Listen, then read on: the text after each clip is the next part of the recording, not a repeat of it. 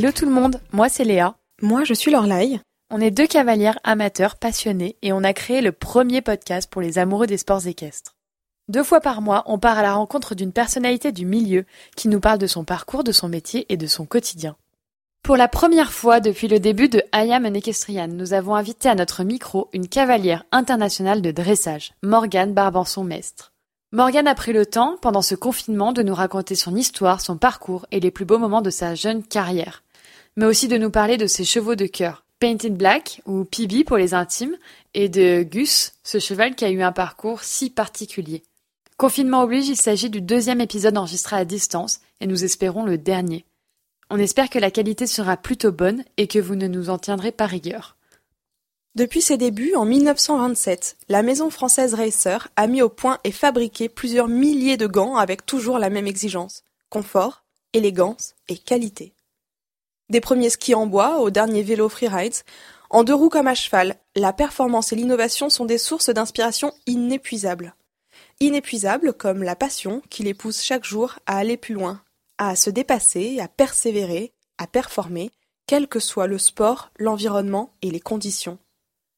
Ce parcours est aujourd'hui symbole d'harmonie, une expertise technique et une recherche constante sur les dernières innovations technologiques et textiles sont les piliers permanents de la marque. Des piliers qui permettent de répondre chaque jour aux différentes exigences d'aujourd'hui et de demain, les vôtres, mais surtout des piliers qui inscrivent la passion dans la durée. Récemment, Racer a étendu son savoir-faire d'exception et répondu à de nouvelles exigences, celles des cavaliers, avec une collection de gants réalisés au croisement de l'héritage et de l'excellence. Pensé comme une véritable seconde peau, le gant d'équitation Racer est confortable et résistant. Sa coupe, parfaite, et sa finesse offrent un contact optimal avec la bouche du cheval. Ces matières réactives, tactiles et ultra respirantes évacuent la transpiration et l'humidité tout en conservant un excellent grip, quelles que soient les conditions météorologiques. Du CSO au polo, de l'élégance du dressage à l'obstination de l'endurance, du cavalier traditionnel au sensationnel. Comme Morgan barbant son maître, soyez prêts pour atteindre des sommets de performance. Rendez-vous sur racergloves.com. Allez, c'est parti. Bienvenue dans I Am an Equestrian, le podcast. Morgane, bonjour. Merci beaucoup de faire partie de ce podcast et d'enregistrer cet épisode avec nous. Donc vous êtes cavalière de dressage, vous évoluez depuis plusieurs années au plus haut niveau et vous avez même participé au dernier championnat et Jeux olympiques. Si je ne me trompe pas, vous étiez même la plus jeune participante de l'histoire aux épreuves de dressage des Jeux, olympiques. C'est bien ça? Voilà, exactement. La plus jeune à être euh, rentrée dans le Grand Prix spécial à l'époque. D'accord. On aimerait pour commencer cet épisode que vous puissiez nous raconter un petit peu votre histoire, savoir comment vous avez commencé à monter à cheval, quelles ont été vos grandes étapes, les grandes étapes de votre carrière qui vous ont mené euh, jusqu'ici, jusqu'à vos écuries à Genève et à votre position de cavalière de dressage international. Alors, euh, l'histoire elle est quand même assez longue, donc on va commencer euh, depuis tout le début. Donc, je suis née à Paris et j'ai commencé à monter à poney je voulais aller voir tous les jours les poneys euh, dans les bois de Boulogne. Et c'est comme ça bah, que ça a commencé en fait. Euh, J'avais cette passion depuis euh, toute petite. J'adorais les chevaux. Je me rappelle pas euh, d'un seul moment sans un cheval dans ma vie. Et donc après j'ai grandi à Genève. Jusqu'à donc j'ai fait mes études. J'étais à l'école internationale de Genève et j'ai commencé au Poney Club à la Palanterie à faire euh, les cours collectifs. Euh, donc on faisait des pony games, cana, etc. Et, euh, et j'ai eu mon premier poney à l'âge de 7 ans. Euh, gourmandise, je me rappelle encore que j'étais tombée amoureuse de ce petit poney Welsh blanc avec un œil bleu. Et, euh, et je tombais trois, quatre fois par par jour. en fait, il était il était aveugle d'un œil, donc il avait super peur de tout. Il avait peur de son de son ombre. Donc euh, tous les coins et recoins, euh, il faisait des écarts, des arrêts demi-tour. Il était très très fort pour les arrêts demi-tour. Et euh, donc Morgane a finissait trois, quatre fois, voire plus, deux fois par terre. Je passais plus mon temps à remonter sur mon poney que sur mon poney. Mais bon, mmh. il m'a il m'a forgé le caractère, il m'a surtout créé de l'assiette. Hein. donc et et puis après j'ai eu la chance d'avoir mon premier poney de compétition qui était euh, basée en Espagne. Donc j'ai commencé euh, à l'âge de 9 ans de faire les allers-retours sur l'Espagne tous les week-ends pour aller monter mes poneys, qui étaient maintenus au niveau par mon entraîneur de l'époque là-bas. Et je faisais les allers-retours sur Genève, Barcelone, Genève, Barcelone pratiquement tous les week-ends pour pouvoir aller monter les poneys, faire les compétitions et tout. Et à l'âge de 12, 13 ans, j'ai dit, euh, j'ai fait mon premier international à Pompadour. Donc, c'était en 2006. J'avais 13 ans. D'accord. En 2006, à Pompadour, c'était mon premier international. Et là, j'ai dit à mes parents, j'ai envie de faire de la compétition à haut niveau, en fait. Euh, je voulais plus faire des nationaux. Je voulais euh, aller faire les, les internationaux euh, comme je voyais sur Internet et, et tous les grands cavaliers. Euh, je disais, ah, je veux faire comme eux. Donc, nous sommes partis à l'aventure en Allemagne, chercher mon premier euh, poney euh, pour pour bah pour ces épreuves-là, pour les épreuves internationales. Et euh, je me rappelle, on avait fait un, on avait pris la voiture, on a fait un road trip à travers l'Allemagne pour chercher euh, le poney. donc voilà comment a commencé l'histoire sur l'international. Et donc j'ai trouvé, j'ai eu de la chance d'avoir des chouettes poneys.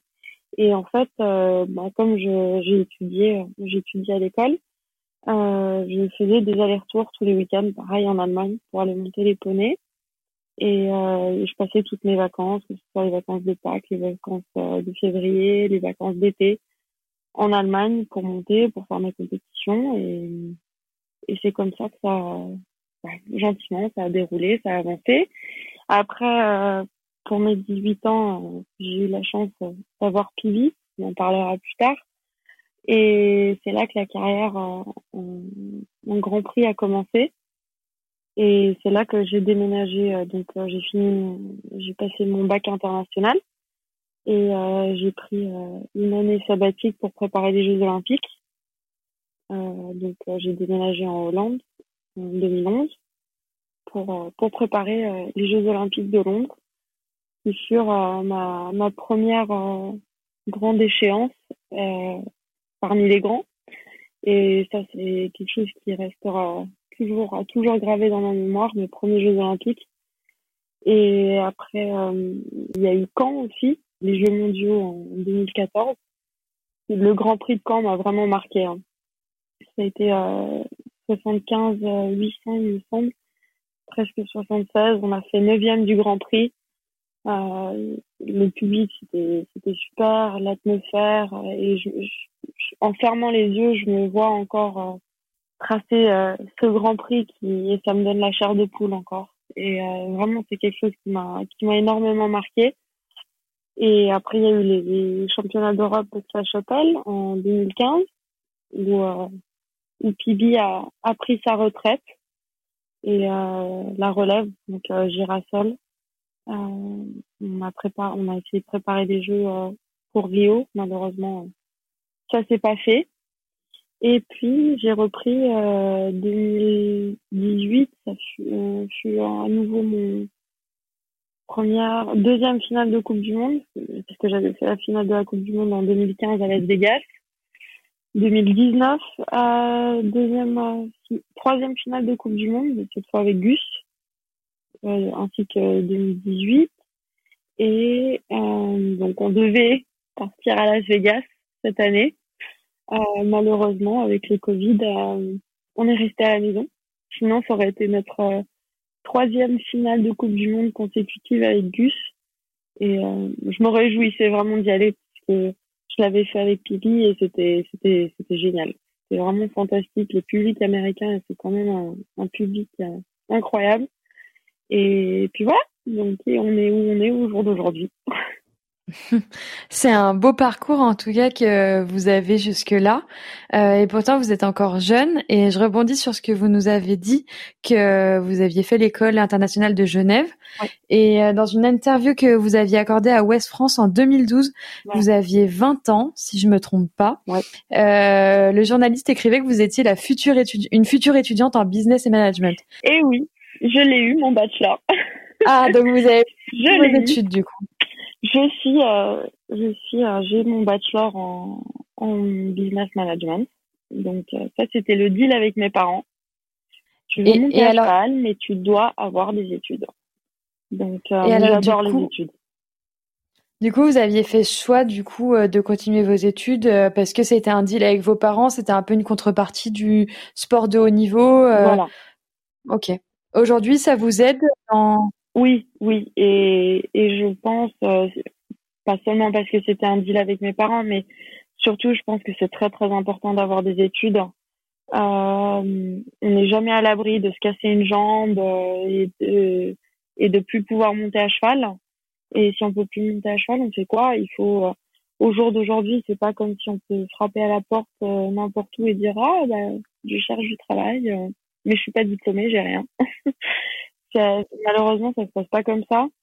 Donc, euh, je pense que c'est toujours bien d'avoir un plan B parce que ça peut ne pas marcher aussi. Et, et je pense qu'au jour d'aujourd'hui, dans dans mon business avec les chevaux, ça m'a ça m'aide énormément d'avoir d'avoir fait euh, des études aussi pour euh, pour gérer ma société, pour gérer la comptabilité. Tout ça sont des choses qui m'ont été apprises pendant mes études et que je mets à l'œuvre au jour d'aujourd'hui. D'accord. Euh, il me semble que vous aviez commencé à cheval en faisant du saut d'obstacle. Est-ce que c'est vrai? Oui, exactement. J'ai commencé euh, en faisant du saut. D'accord. Et du coup, est-ce que vous pouvez nous expliquer un petit peu pourquoi vous avez choisi la discipline du dressage? Qu'est-ce qui vous a attiré quand vous avez commencé, quand vous avez goûté au dressage? Pourquoi avoir switché comme ça vers le dressage? Alors, à la base, je, faisais j'ai fait du saut, du complet, mais ma maman, euh, ça passait pas. elle avait beaucoup trop peur. Donc, elle m'a dit, ma fille, euh, ma mère était aussi euh, cavalière de dressage, elle m'a dit, ma fille, si tu veux continuer à monter à cheval, il va falloir faire du dressage parce que là, le saut, ça va pas le faire. plus ça montait, plus elle avait peur et, et donc, elle a bien fait les choses ils m'ont acheté un super poney de dressage qui faisait tout le Grand Prix. Ça veut dire, il faisait piaf, passage, pirouette, changement de pied au temps. Il faisait tout. Donc, en fait, elle m'a un peu euh, acheté avec le dressage, avec ce super poney qui faisait tout. Donc, je m'amusais comme une folle avec. Sauf que quand j'ai commencé à rentrer dans le carré à niveau poney et que je, je me suis rendu compte qu'il y avait pas le, pas le piaf, pas le passage, pas les changements de pied au temps et tous les trucs euh, un peu sympa, je me suis dit mince, je me suis fait avoir là. Mais euh, comme j'aime bien euh, persister dans ce que je j'entreprends, euh, je j'ai continué à cette discipline qui est en fait une super discipline. Euh, pourquoi? Parce qu'on est très proche du cheval et moi tout le travail à la maison, j'aime beaucoup ça. j'adore apprendre aux chevaux, j'adore prendre des jeunes chevaux et les et les mener le plus loin possible et, euh, et c'est ça que je trouve euh, super du dressage. Vous avez donc commencé cette, cette discipline dans des bonnes conditions. Euh, et donc, euh, comme euh, vous nous l'avez dit, vous avez donc participé à 19 ans aux Jeux Olympiques de Londres. Euh, c'est jeune pour participer à une telle échéance. Est-ce que vous avez réussi à gérer la pression des Jeux Olympiques parce que vous étiez hein, quand même, je le répète, mais la plus jeune cavalière dans votre catégorie euh, en dressage. Euh, comment est-ce que à cet âge-là, on arrive vraiment à gérer la pression, que ce soit médiatique, que ce soit autour du, du staff, les parents aussi. Des fois, c'est c'est difficile de voir ses enfants réussir aussi vite, aussi fort dans des échéances comme ça. Comment est-ce que vous vous avez géré? Alors, je veux dire, j'ai toujours eu un coach mental depuis très jeune euh, parce que j'avais beaucoup beaucoup de mal à gérer mon stress en concours. J'étais très stressée et j'étais suivie euh, d'un jeune âge et ça m'a beaucoup aidé. Même si pendant les Jeux Olympiques j'avais pas mon coach mental avec moi, euh, j'ai pu euh, remettre euh, en œuvre tout ce que elle m'avait appris à l'époque. Donc ça, ça m'a beaucoup aidé. Et après, je veux dire, bon, j'ai eu un, un, soutien énorme de la part de ma famille, que ce soit de mes sœurs, de mes parents qui étaient vraiment à mes côtés et qui m'ont suivi soutenu depuis euh, depuis le début qu'on s'est dit bon on se lance dans cette aventure et on se met le, cet objectif euh, des Jeux Olympiques j'ai jamais ressenti aucune pression de leur part tout au contraire euh, que c'était super bénéfique et ils ont toujours été là à me dire écoute si on y va, c'est super, et si on n'y va pas, ben, ma foi, on ira au prochain. Donc, j'ai jamais ressenti une pression euh, de ce côté-là. Et euh, donc, on a suivi notre chemin. J'ai fait les concours qu'il fallait pour les qualifications. J'ai fini par être dans l'équipe. Et en arrivant là-bas, je me suis dit, euh, écoute, Morgane, t'as as 19 ans, t'es ici, t'as un cheval, c'est ton maître d'école, donc euh, il t'a mené jusqu'ici, il va pas te laisser tomber maintenant. Donc euh, j'ai fait 100% confiance à mon cheval. Et, et moi je partais dans l'optique que ça y est, j'étais arrivée aux Jeux Olympiques et que maintenant c'était zéro pression, c'était juste faire ce qu'on savait faire, monter le mieux qu'on pouvait. Et surtout c'était de profiter de cette cette expérience euh, exceptionnelle. Et euh, donc euh, j'en ai profité de A à Z, du jour de l'arrivée, de la cérémonie d'ouverture où je me suis retrouvée euh, dans les premiers euh, dans les premiers à, à, à défiler parce qu'en fait la délégation espagnole elle avait dit les plus jeunes devant et ceux qui sont que ce sont leurs premiers Jeux olympiques encore plus devant. Donc euh, je me suis retrouvée vraiment tout devant et ça c'était c'est incroyable de rentrer dans ce stade avec tous les athlètes et tout le public. Euh, c'était incroyable. J'en ai encore les larmes aux yeux euh, d'y penser. Et puis euh, et les épreuves, euh, bah voilà, moi je suis rentrée dans ce carré en me disant, écoute, c'est la même épreuve, ces juges, tu les as vus toute l'année, c'est le même carré, c'est le même cheval, il n'y a rien qui change, en fait. C'est juste, bah, t'es à Londres aux Jeux Olympiques, mais en soi, il n'y a rien qui change. Euh, il faut que tu montes comme tu as monté toute l'année. Tu dois montrer ce que tu sais faire, ce que ton cheval sait faire. Montre euh, que tu fais un couple, que vous êtes un tous les deux, et juste profite. Donc c'est vraiment comme ça que j'ai pris euh, les jeux. Euh, et bah, c'est avéré plutôt bien marché. Malheureusement, on a été à quelques centièmes de la finale, donc ça c'était un peu flûte. Mais sinon, voilà, c'était une expérience incroyable. J'en ai profité à max. Et niveau stress, ça n'a pas été, ça, ça allait, ça allait. D'accord. Euh, une question qu'on s'était posée en préparant cette, cette interview, comme pour les grandes disciplines artistiques classiques, la gymnastique, le patinage, etc. En compétition, le classement est euh, fait selon les notations d'un jury. Et on entend souvent que c'est quand même une notation euh, subjective évidemment et que les résultats peuvent être biaisés parfois, euh, que c'est pas assez factuel, assez objectif. Qu'est-ce que vous en pensez? Est-ce que c'est des choses que vous avez déjà ressenties? Certes, euh, c'est bah, comme dans le patinage artistique, hein, c'est noté par des juges et c'est humain euh, d'avoir euh, des a priori, on dit, oui, il me semble. Euh, mhm. Qu'on se dit, bon, bah, déjà, il y a le drapeau qui compte, hein, qu'on monte pour l'Allemagne. La Hollande, c'est clair que c'est des nations très fortes en dressage. Donc, ça donne un petit coup de pouce.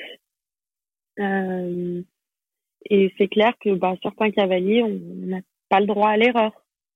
Et ça, ça s'est avéré oui, bah, malheureusement, dans notre sport, euh, il y en a certains qui doivent être encore plus parfaits que d'autres pour avoir les points.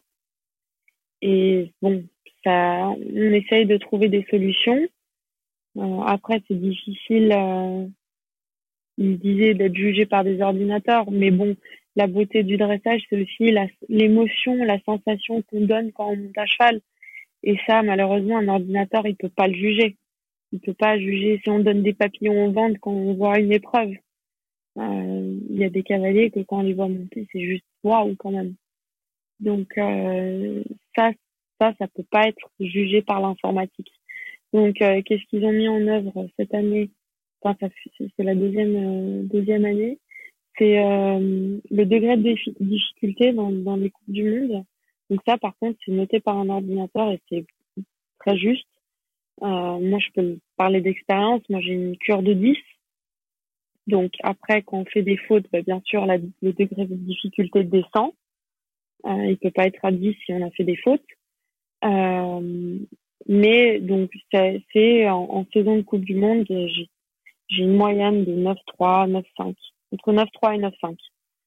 Euh, et je vois que dans des coupes du monde, par exemple dans l'Europe de l'Est, où c'est des juges qui mettent la note, euh, j'ai eu j'ai eu déjà 7 et 7 et demi en degré de difficulté. Eux, ils voyaient pas ça difficile, mais quand l'ordinateur calcule le degré de difficulté, il est très haut.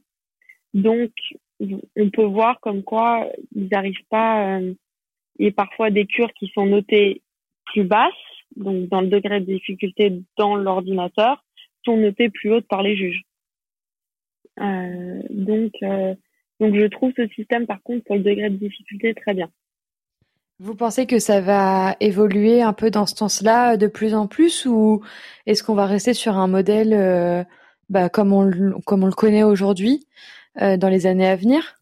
Je, pense qu'il va avoir des modifications quand et lesquelles, c'est difficile à dire, mais euh, je pense qu'ils vont essayer de rendre le, dressage aussi un peu plus compréhensible au public. Euh, ils veulent réduire un peu les, les reprises, qu'elles soient pas aussi longues, euh, pour attirer un peu plus euh, du monde, parce que c'est vrai que, par exemple, dans le saut, bah, on voit sept parcours défiler quand on voit une reprise de dressage. Donc, ils veulent raccourcir un peu ce temps. Euh, donc, on aura certains moins le droit à l'erreur, parce qu'il y aura peut-être moins d'exercices pour se rattraper, je ne sais pas comment ils vont changer tout ça, mais c'est clair qu'il faut qu'il y, ait quelque chose qui change un peu dans le dressage à ce niveau-là. Je voulais rebondir sur quelque chose que vous nous avez dit, que lorsque les, vous courriez aux Jeux Olympiques de Longue, vous courriez sous les couleurs espagnoles. Et euh, depuis quelques années, vous avez donc intégré l'équipe de France et porté donc le drapeau français. Qu'est-ce qui a motivé votre choix et, euh, et qu'est-ce que ça a changé surtout euh, dans votre manière de travailler au quotidien? euh, est-ce que vous vous êtes entouré différemment ou autre? Alors moi, au quotidien, ça n'a pas changé grand-chose hein, parce que bon, les choses sont les mêmes, euh, mon équipe est la même, donc ça n'a pas vraiment changé. Pour moi, euh, c'est plus, enfin, en Espagne, j'avais eu des désaccords avec certaines personnes euh, et que ils m'avaient pas écouté, que je leur avais dit bon bah si vous n'êtes pas content, euh, on avait fait beaucoup pour le sport en, Espagne et ils nous avaient pas. Bref, il y avait eu des des, des soucis euh, et j'ai dit que je me sentais française et que je voulais courir tous les couleurs de de la France. Euh, parce que ça avait été quelque chose qui m'avait été reproché que comme je parlais français, j'étais plus française qu'espagnole. Donc, euh, j'ai dit, bon, je vais courir euh, pour ma nation. Je me sens très française. Je suis très contente d'avoir changé. Euh, et aussi au plan au plan des médias, ça, se, ça se passe super bien en France. Et je fais beaucoup plus dans, dans les médias en France que je faisais en Espagne. Et je pense aussi, bon, bah, parce que c'est ma langue maternelle et que je me sens très très bien en équipe de France, euh, très bien, je suis très bien avec la Fédé aussi, et puis euh, il y a une super équipe, il y a une super ambiance, et tous les cavaliers, euh, je les trouve super, donc je m'entends bien avec tout le monde, et ça c'est vraiment, c'est vraiment cool. Du coup, c'est un pari gagnant, ce changement de nationalité? Exactement. Moi, je suis très contente. Euh, Léa et moi, on n'est pas du tout euh, cavalière de dressage et même si on, ça nous intéresse beaucoup, mais on n'est pas, on n'est pas très érudite quand même en la matière. Euh, du coup, on aurait bien aimé pouvoir euh, avoir votre votre explication sur le modèle habituel de, de travail d'un cheval de dressage depuis son débourrage jusqu'à ses premiers grands prix. Comment est-ce que ça se passe? Quelles sont les grandes étapes pour dresser un cheval pour l'amener jusqu'à un niveau de, de grands prix internationaux? Comment est-ce qu'on travaille la précision, l'exigence qui sont imposées par, euh, les épreuves de dressage et comment est-ce qu'on conjugue tout ça en respectant le timing naturel du cheval et son intégrité physique? Alors, moi je pense que chaque cavalier est différent, chaque cavalier a, sa manière euh, de voir les choses. Après, il y a des cavaliers qui sont plus spécialisés dans les jeunes chevaux, donc euh, qui, ont plus en, but championnat du monde des 5 ans, des 6 ans, des 7 ans. Après, il y en a d'autres qui se concentrent uniquement sur le Grand Prix. Euh, moi, j'aime bien les prendre jeunes et puis les amener jusqu'au Grand Prix. Si je vois que j'ai un cheval qui a le potentiel de faire très très bien euh, sur un championnat du monde de jeunes chevaux, peut-être je changerai un peu le chemin pour essayer de me classer, mais j'essaye de rester le plus possible à, à l'écoute de mon cheval en fait. Je me mets pas euh, des buts en disant à 8 ans il faut qu'il fasse le prix Saint-Georges, à 9 ans il faut qu'il fasse le Grand Prix, à 10 ans il faut qu'il fasse ses premiers internationaux. Non. Euh, moi je pars du principe chaque cheval est différent. Il y a des chevaux qui sont tardifs, par exemple Gus. Euh, ça a été un cheval tardif, il a fait ses premiers Grand Prix en 2016 et il avait euh, pas de bêtises, 14, il a 10, 10 ans. 10 ans, il a fait, il a fait son premier Grand Prix à, 10 ans. Euh, mais s'il aurait dû attendre un an de plus, j'aurais attendu un an de plus aussi. Donc, je pars pas dans une optique euh, qu'à 10 ans, il faut absolument qu'il fasse le Grand Prix, ou à 8 ans, ou à 9 ans. Euh, il y a des chevaux qui ont plus de talent, donc pour tout ce qui est le piaf, le passage. Donc, c'est moins d'effort pour eux de l'apprendre. Ils l'ont un peu en eux. Donc, c'est des chevaux qui sont un peu plus ils rebondissent un peu plus facilement dans le trot, ils ont beaucoup de force dans les postérieurs, des chevaux qui ont de la facilité à s'asseoir, à se réunir. Euh, donc ça, c'est des chevaux, bah, si je sens que mon cheval, il n'a pas de difficulté, je le laisse, je le laisse évoluer à son rythme. On voit pas des chevaux qui a fait passager dans la nature. Donc, le Grand Prix, ça nécessite un apprentissage. Et euh, il faut surtout pas les forcer à le faire. Il faut que le Grand Prix soit un plaisir. Moi, je pars du principe, les chevaux, il faut qu'ils piaffent avec du plaisir. Donc moi, quand je leur apprends à piaffer, je leur apprends à piaffer à la main d'abord, donc en faisant des levées de jambes. Donc ils apprennent à garder leur équilibre sur trois sur trois jambes. Donc ils sachent lever un postérieur et après l'autre et après un antérieur et après l'autre. Et à chaque fois qu'ils me donnent quelque chose, je leur donne du sucre. Donc en fait, pour eux, à la fin, ça devient un jeu. Et quand ils commencent à me donner un ou deux battements de piaf, et eh ben encore un sucre. Et puis après un deux, et puis je dis ah ben j'ai pas vu c'est un deux, donne-moi un deux de plus. Donc il m'en fait quatre, et puis là il a son sucre. Donc en fait, en aucun moment j'essaye, je, je lui mets de la pression. S'il veut m'en donner que deux pendant deux mois, bah il me donnera que deux pendant deux mois, jusqu'à ce qu'il m'en donne un de plus et un de plus, et qu'ils comprennent ah en fait c'est c'est un jeu pour eux lui. Par exemple, Gus, c'était pas un cheval euh, qui était fort au piafé. Ça reste pas une de ses allures, euh, c'est pas son exercice préféré, mais c'est quelque chose qui fait avec du plaisir maintenant. en aucun moment on voit un cheval en contre de le faire.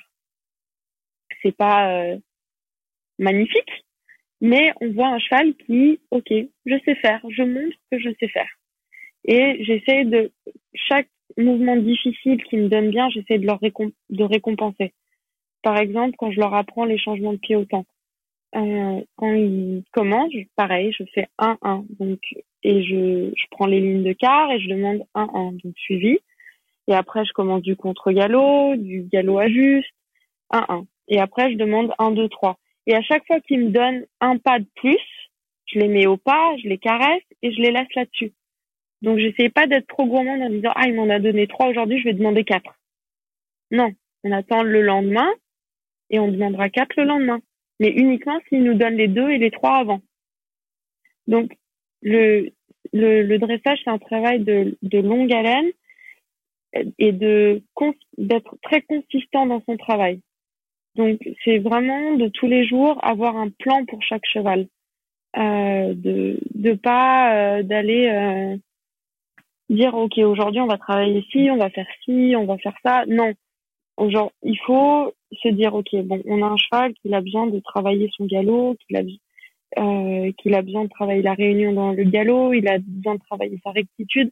Et une fois que tout ça est acquis, après, on peut commencer à demander des changements de pied.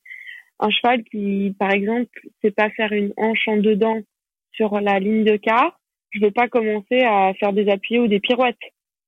Donc, il faut y aller euh, comme je dis à tous mes élèves et à tout le monde quand j'essaie d'expliquer les choses, parfois c'est pas mon fort, euh, il faut pas construire le toit de la maison sans avoir fait les fondations. D'accord. Donc il faut pas, il faut pas vouloir commencer à, à, à, leur apprendre tous les trucs du Grand Prix, tous les mouvements du Grand Prix, sans avoir de bonnes bases. Les bases c'est fondamental. c'est c'est ce qui fait notre cheval. Et c'est pour ça que par moi, mes chevaux, ils prennent un peu plus de temps à arriver au Grand Prix. C'est parce que je mets beaucoup, beaucoup, beaucoup de temps à travailler la base. Donc à avoir un cheval droit, un cheval qui prend le contact sur l'arène extérieure, qui reste devant l'assiette, qui reste devant ma jambe intérieure. Donc qui est vraiment à l'écoute de mes aides. Et un cheval qui est fort dans le dos, parce que le dressage, c'est après, au niveau Grand Prix, ça, ça, demande quand même beaucoup de, de forme physique. Et pour moi, des chevaux forts dans le dos et forts dans les et puissants dans les postérieurs, euh, c'est des chevaux qui, ont, qui vont arriver loin. Donc c'est pour ça que moi je me concentre énormément à bien muscler mon cheval, à bien travailler la base, à bien travailler mes transitions avant de commencer à m'amuser à travailler les, les exercices. Parce que quand la base est bonne, les exercices, c'est vraiment les doigts dans le nez, c'est facile. Et, et la chose, c'est que après, quand on, on, on se retrouve face à un mur dans certains exercices, on peut toujours retourner à la base.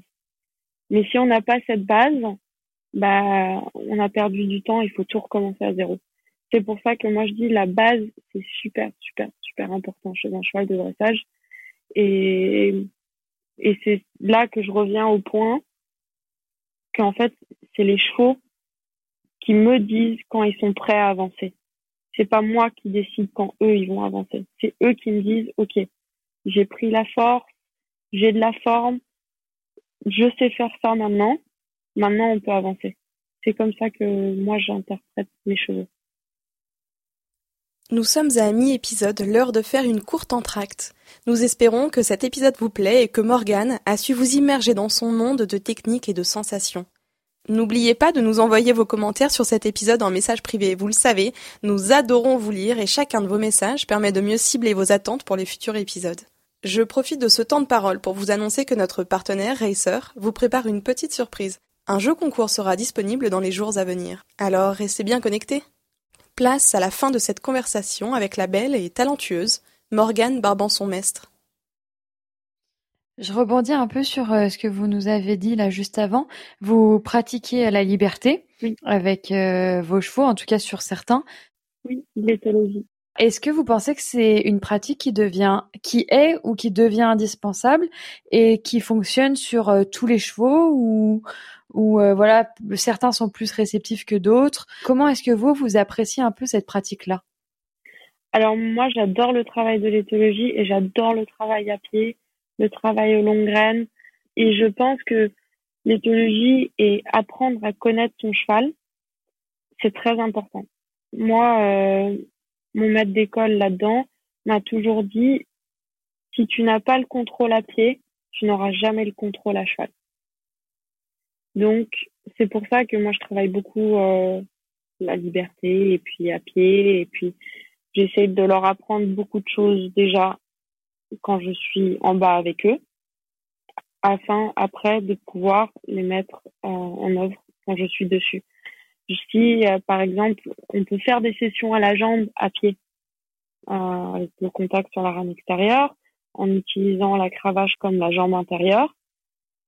Et si on a un cheval qui en contre déjà à pied, c'est sûr que euh, à cheval il va pas, il va pas le faire non plus. Donc c'est pour ça que et je trouve que c'est important pour tous les chevaux. Euh, il y a des chevaux qui y répondent plus rapidement que d'autres. Des chevaux plus concentrés. Il y en a, j'en ai un, je l'appelle un peu l'autiste, puisque parfois il est complètement dans son monde. Et hop, et tout d'un coup il me fait ah mais t'es là toi? Ah d'accord, ok c'est bon, on commence à travailler. Donc ça prend un peu plus, un peu plus longtemps à lui dire eh oh, je suis là, j'existe, écoute-moi. Mais euh, je trouve que des chevaux avec lesquels on travaille à pied et on fait des exercices, par exemple, quelque chose de tout bête. Moi, les chevaux, ils viennent au montoir. J'appelle ça parking in, donc euh, se garer. donc je monte sur le mont, j'arrive par la gauche, je monte sur le montoir et hop, j'ai les chevaux qui viennent se mettre devant pour que je puisse monter dessus. Euh, pour moi, un cheval qui vient si on monte, s'ils le connaissent, mais s'il il vient en montoir et il vient pas se placer devant, c'est pas un cheval qui est disposé à travailler. Enfin, moi, c'est comme ça que je le vois. C'est un langage que vous avez mis en place avec vos chevaux qui permet de savoir mm. quand ils sont OK pour venir au travail, en fait. Voilà. Moi, je sais que si j'ai un cheval déjà qui résiste au montoir, bah, je vais travailler un peu plus longtemps à pied. Et hop, on va retourner au montoir. Et juste le fait de faire, ils, viennent se poser au montoir. Et celui qui, le jour, normalement, ils y viennent tous, tout de suite une fois qu'ils ont appris. Mais je sais que s'il y en a un qui vient pas, j'en ai déjà eu la preuve, le fait de ramener le montoir à lui, déjà c'est lui qui a gagné entre parenthèses la première étape. Donc il n'a pas été disposé, c'est moi qui ai fait un pas vers lui. Au lieu que ça qu'on qu'on ait trouvé un commun accord en disant ok on va travailler ensemble. Là c'est moi qui qui ai dû aller vers lui, donc c'est lui qui il a la balle dans son camp vous, vous voyez ce que je veux dire, et il fait ce qu'il veut. Et j'en ai eu la preuve que j'ai eu des, des séances plus difficiles quand j'ai eu un cheval qui n'a pas voulu venir au montoir que quand j'ai eu quand, quand les chevaux ils viennent au montoir tout seuls. Parce qu'ils savent que quand il y a le montoir et qu'ils viennent au montoir, ils savent qu'ils vont travailler. Mm-hmm. Donc, pour moi, s'il veut pas venir au montoir, c'est que ça veut dire qu'il a pas envie de travailler. Ça c'est, clair. donc, euh, donc je passe un peu plus de temps à travailler à pied jusqu'à ce qu'ils viennent par lui-même et dire ok, je suis prêt à travailler. D'accord. Euh, je, je, rebondissais un petit peu, je repensais à ce que vous nous avez dit un petit peu plus tôt sur euh, les cavaliers, les grandes nations de dressage, l'Allemagne, les Pays-Bas, et je me demandais comment est-ce qu'on peut expliquer la pérennité de certains cavaliers internationaux comme la numéro un mondiale actuelle, Isabelle Wurst. Euh, est-ce que pour vous c'est simplement un niveau technique qui est vraiment supérieur à la moyenne, ou est-ce qu'il y a d'autres facteurs qui pourraient venir, qui pourraient venir influencer le classement mondial et qui, qui viendraient influencer, aider un cavalier à rester en haut de la ranking pendant des décennies comme ça? Alors pour moi, euh, Isabelle Verte, euh, c'est une vraie femme du cheval. Euh, une cavalière incroyable, donc et elle a une expérience immense. Donc elle a fait ses premiers Jeux Olympiques, j'étais même pas née. Hein. Donc elle a beaucoup, beaucoup, beaucoup, beaucoup d'expérience. Et je pense que dans le dressage, plus on a d'expérience, mieux c'est. Donc, euh, elle, euh, c'est comme ça que je le vois. Euh, et, le fait aussi que c'est une cavalière incroyable, qui a énormément de feeling, qui, sent ses chevaux, qui connaît ses chevaux, et qu'elle en a monté tellement. Euh, elle est capable de faire tout et n'importe quoi avec n'importe quel cheval. Donc euh, c'est vraiment, elle est, elle vraiment exceptionnelle et non, il y en a beaucoup, euh, Carl Lester, Charlotte Dujardin, Patrick Kittel, tout ça, ce sont des gens avec énormément d'expérience et qui font preuve euh, comme quoi euh, différents types de chevaux, ils ont mis beaucoup de chevaux, mais on voit tous que c'est tous eux qui ont mis leurs chevaux au Grand Prix. on voit on voit pas Patrick Kittel qui a acheté un cheval de Grand Prix à tel et tel et qui réussit euh, que j'ai remarqué, c'est les gens qui sont en haut du ranking sont tous des gens qui ont fait eux-mêmes le cheval. Là, après, il y a des exceptions, bien sûr.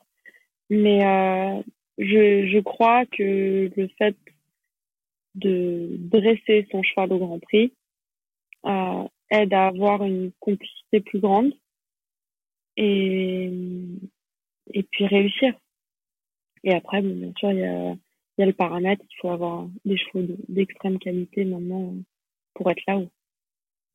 Euh, le, dressage, la discipline du dressage, c'est une discipline qui, euh, quand on la regarde à la télé, euh, quand on s'y connaît, je pense, mais même quand on est assez amateur par rapport à cette discipline, qui fait vraiment rêver.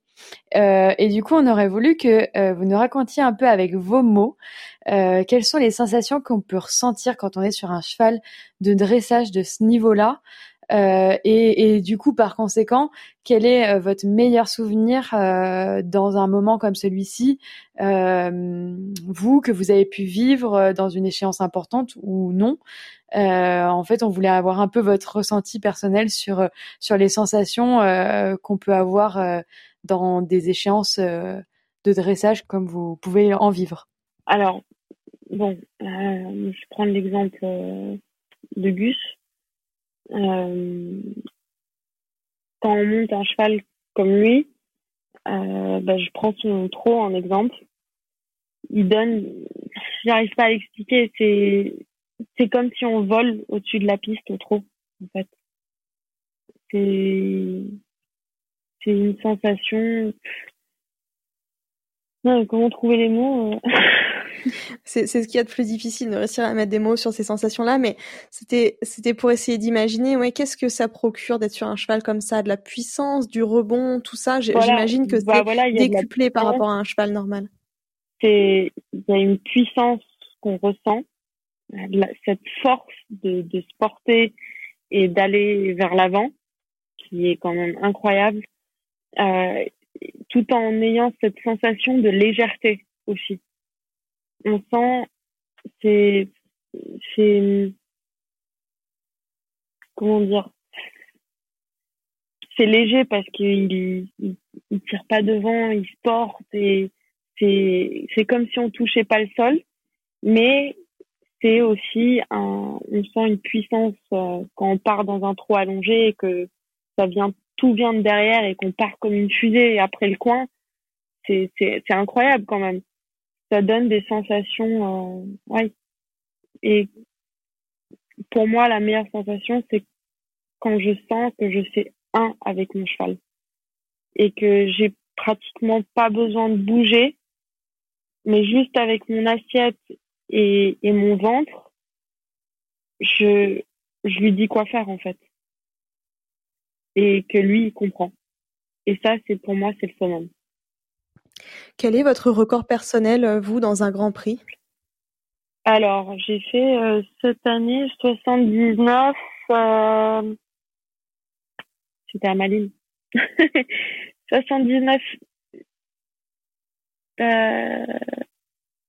79, 78, je crois. Point 78. Il me semble que c'était. Et ce jour-là, ça a été vraiment euh, une, une, un déroulé complètement euh, extraordinaire, hors du commun pour vous? Non. C'est vrai? Non, j'ai fait une faute énorme au début de ma reprise euh, qui m'a coûté de passer la barre des 80, donc euh, j'étais pas très contente en sortant. D'accord. Donc là, on est en, on est en plein dans, dans le cas qu'on a évoqué un petit peu plus tôt, où finalement votre ressenti à vous euh, diffère de ce que les juges ont pu voir et ressentir euh, à l'œil. Voilà. Ils m'ont noté bas hein, pour ma faute, mais c'est vrai qu'il y a eu des choses tellement belles après, comme la faute était en début d'épreuve, ils l'ont un peu oublié le long de l'épreuve, et tout le reste a été noté fort, euh, donc ça a un peu compensé la faute. Mais c'est sûr que s'il n'y avait pas eu cette faute, pour moi, ça aurait été euh, presque parfait pour lui. Hein. Donc, euh, c'est vraiment dommage qu'il y ait eu cette faute euh, sur cette pirouette à l'entrée. Hein. D'accord.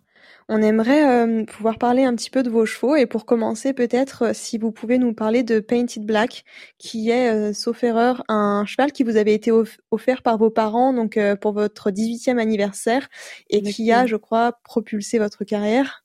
Voilà.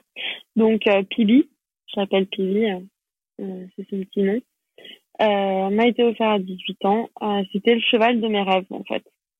Euh, je me rappelle, je l'avais suivi depuis ses 6 ans au championnat du monde, que j'avais dit à mes parents, waouh, quel beau cheval. Donc j'avais suivi sa carrière sous Anki. Et un jour, je me rappelle, euh, mes parents ils m'ont dit euh, on va aller essayer un cheval parce que je on cherchait un cheval de Grand Prix.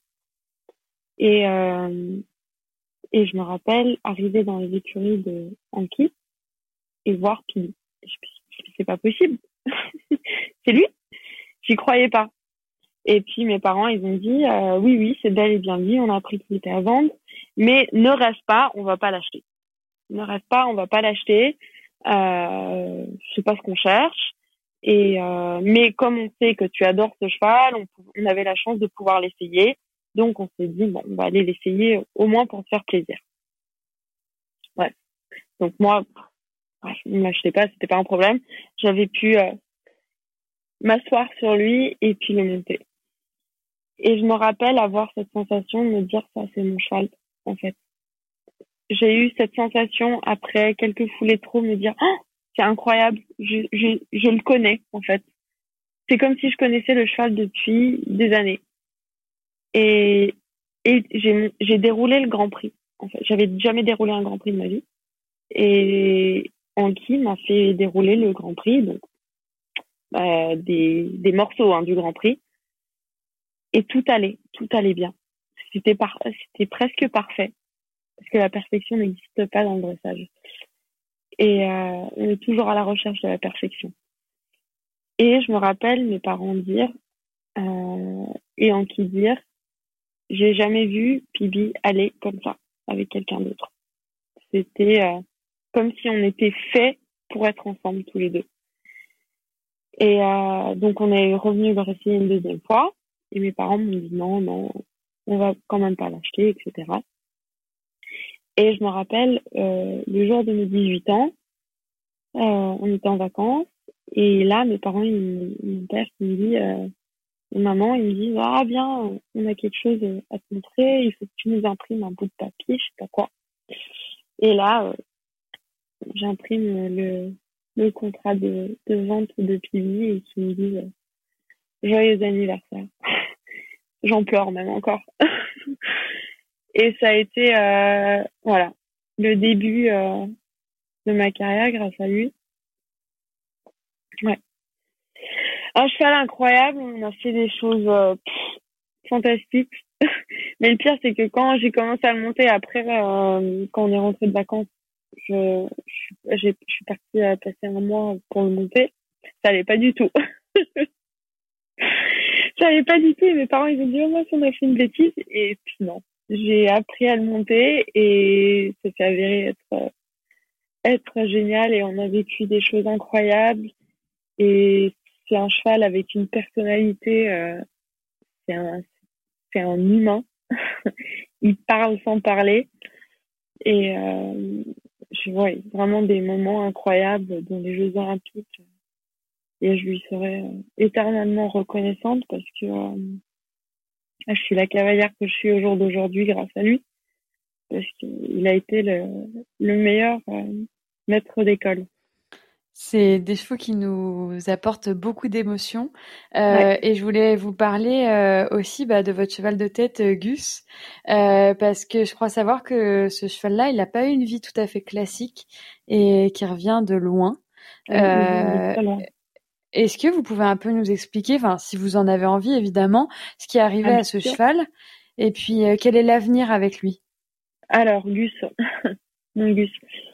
Euh, alors, Gus, euh, on l'a eu en 2013.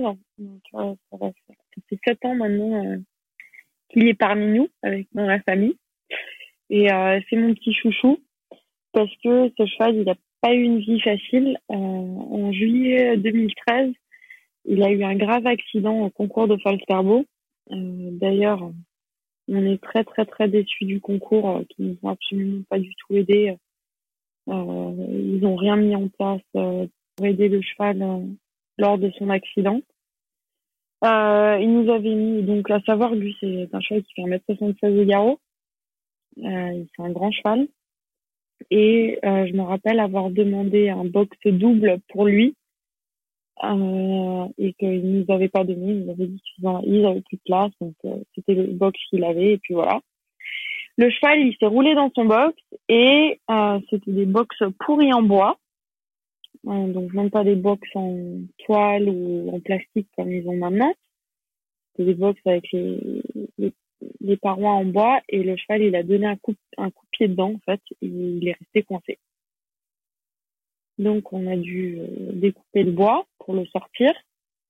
Et il s'est relevé. Et là, on voyait, euh, tout était ouvert. Il avait euh, 32 cm de, une ouverture de 32 cm de long, 7 cm de large. on voyait l'os, donc il avait une fissure sur l'os et tout. Et le, vétérinaire du concours nous a dit, bon, on est désolé, mais le cheval est sur trois pattes, euh, les dégâts sont énormes, euh, il faut le, piquer. Euh, pour nous, c'était hors de question, bien sûr. Euh, on a dit, non, on va l'amener à une clinique. Donc, on a appelé la clinique de Helsingborg, super clinique, qui ont fait un super travail sur le cheval. Ils nous ont dit, si vous arrivez à le mettre dans un camion, et nous l'amener, on va tout faire pour lui sauver sa jambe. Donc euh, le cheval avec un, un cœur euh, grand comme lui, sur trois jambes, tous ensemble, là en train de le pousser. Il rentre dans le camion, on l'amène à la clinique, le cheval il s'est opéré, s'est fait recoudre un des ligaments, ils lui ont gratté de l'os parce que c'était ouvert et ça pouvait s'infecter ils l'ont recousu, bref. Donc euh, ça a été euh, après, euh, il fallait attendre trois semaines pour voir si l'os faisait pas un suros et qu'il fallait pas réopérer. Donc dans notre malheur, on a eu la chance qu'il n'y a pas eu ce suros, mais le cheval il a gardé de, graves séquelles de cet accident. il a une cicatrice énorme, ça lui a détruit tout son système lymphatique. Euh, donc euh, beaucoup de soins de physio, il a besoin pour faire des drainages, euh, pour maintenir une bonne mobilité de ses postérieurs. Il a eu des séquelles dans les hanches, dans, dans le sacro-iliaque.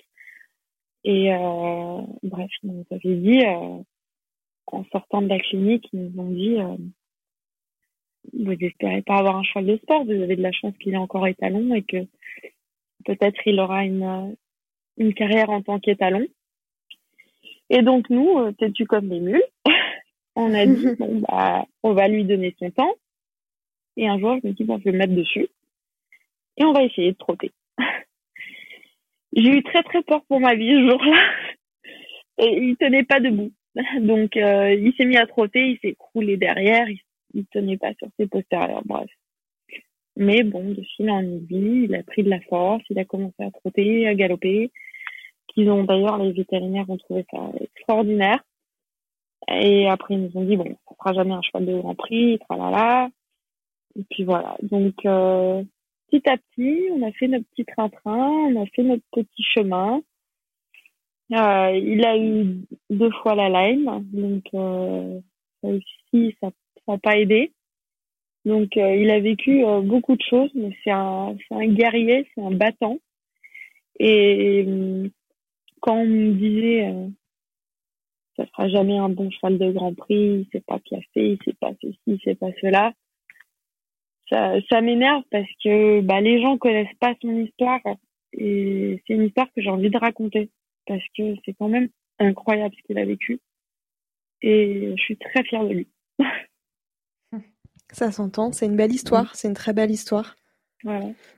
Comme quoi, y croire, euh, ça fait beaucoup croire en son cheval, beaucoup d'amour, beaucoup de patience et de persister et être constant, euh, ça mène à beaucoup. Ouais. Aujourd'hui, euh, quels sont vos prochains objectifs avec lui? Est-ce que vous préparez euh, Tokyo? Est-ce que vous préparez Paris 2024 Alors, je prépare Tokyo avec lui. Euh, j'espère euh, la finale de la Coupe du Monde l'année prochaine. Euh, j'espère Aix-la-Chapelle si ça se fait encore cette année. Donc, Gus pète la forme.